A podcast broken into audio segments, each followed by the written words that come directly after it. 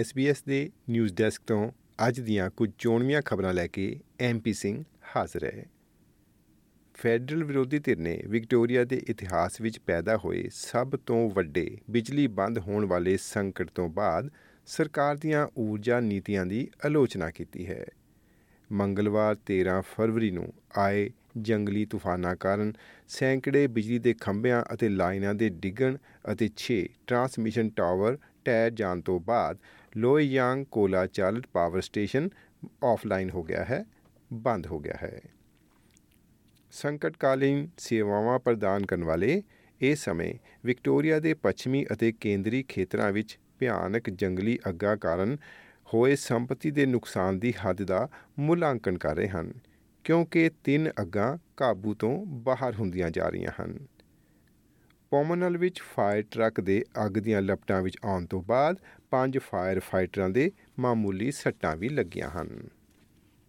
Backlog ਨੂੰ ਘਟਾਉਣ ਦੇ ਉਦੇਸ਼ ਨਾਲ ਵਿਭਾਗ ਵਿੱਚ ਹਜ਼ਾਰਾਂ ਨਵੇਂ ਸਟਾਫ ਨਿਯੁਕਤ ਕੀਤੇ ਜਾਣ ਦੇ ਬਾਵਜੂਦ ਸਰਵਿਸਿਜ਼ ਆਸਟ੍ਰੇਲੀਆ ਵਿਚਲੇ 10 ਲੱਖ ਤੋਂ ਵੱਧ ਦੇ ਦਾਅਵੇ ਅਜੇ ਵੀ ਬਕਾਇਆ ਹਨ। ਸਰਵਿਸਿਜ਼ ਆਸਟ੍ਰੇਲੀਆ ਦੇ ਨਵੇਂ ਮੁੱਖ ਕਾਰਜਕਾਰੀ ਡੇਵਿਡ ਹੇਜ਼ਲਹਰਸਟ ਨੇ ਸੈਨੇਟ ਦੀ ਅਨੁਮਾਨ ਕਮੇਟੀ ਨੂੰ ਦੱਸਿਆ ਹੈ ਕਿ ਦਸੰਬਰ 2023 ਤੱਕ 1.1 ਮਿਲੀਅਨ ਤੋਂ ਵੱਧ ਦਾਅਵੇ ਅਜੇ ਵੀ ਅਨਪ੍ਰੋਸੈਸ ਪਏ ਹੋਏ ਹਨ। ਹੁਣ ਇੱਕ ਖਬਰ ਖੇਡਾਂ ਦੀ ਦੁਨੀਆ ਤੋਂ। ਮਿਚ ਮਾਰਸ਼ ਦਾ ਕਹਿਣਾ ਹੈ ਕਿ ਉਹ T20 ਵਿਸ਼ਵ ਕੱਪ ਤੋਂ ਪਹਿਲਾਂ ਟ੍ਰੈਵਿਸ ਹੈਡ ਨੂੰ ਸਿਖਰ ਉਤੇ ਵਾਪਸੀ ਕਰਨ ਦੀ ਇਜਾਜ਼ਤ ਦਿੰਦੇ ਹੋਏ ਖੁਸ਼ੀ ਨਾਲ ਨੰਬਰ 3 ਉਤੇ ਵਾਪਸ ਆ ਜਾਣਗੇ। ਮਾਰਚ ਨੂੰ ਬੀਤੀ ਰਾਤ ਮੰਗਲਵਾਰ ਵਾਲੇ ਦਿਨ ਪਰਥ ਵਿੱਚ ਵੈਸਟ ਇੰਡੀਜ਼ ਵਿਰੁੱਧ ਖੇਡੀ ਜਾ ਰਹੀ ਲੜੀ ਦੇ ਫਾਈਨਲ ਲਈ ਸਲਾਮੀ ਬੱਲੇਬਾਜ਼ ਵਜੋਂ ਤਰੱਕੀ ਦਿੱਤੀ ਗਈ ਸੀ।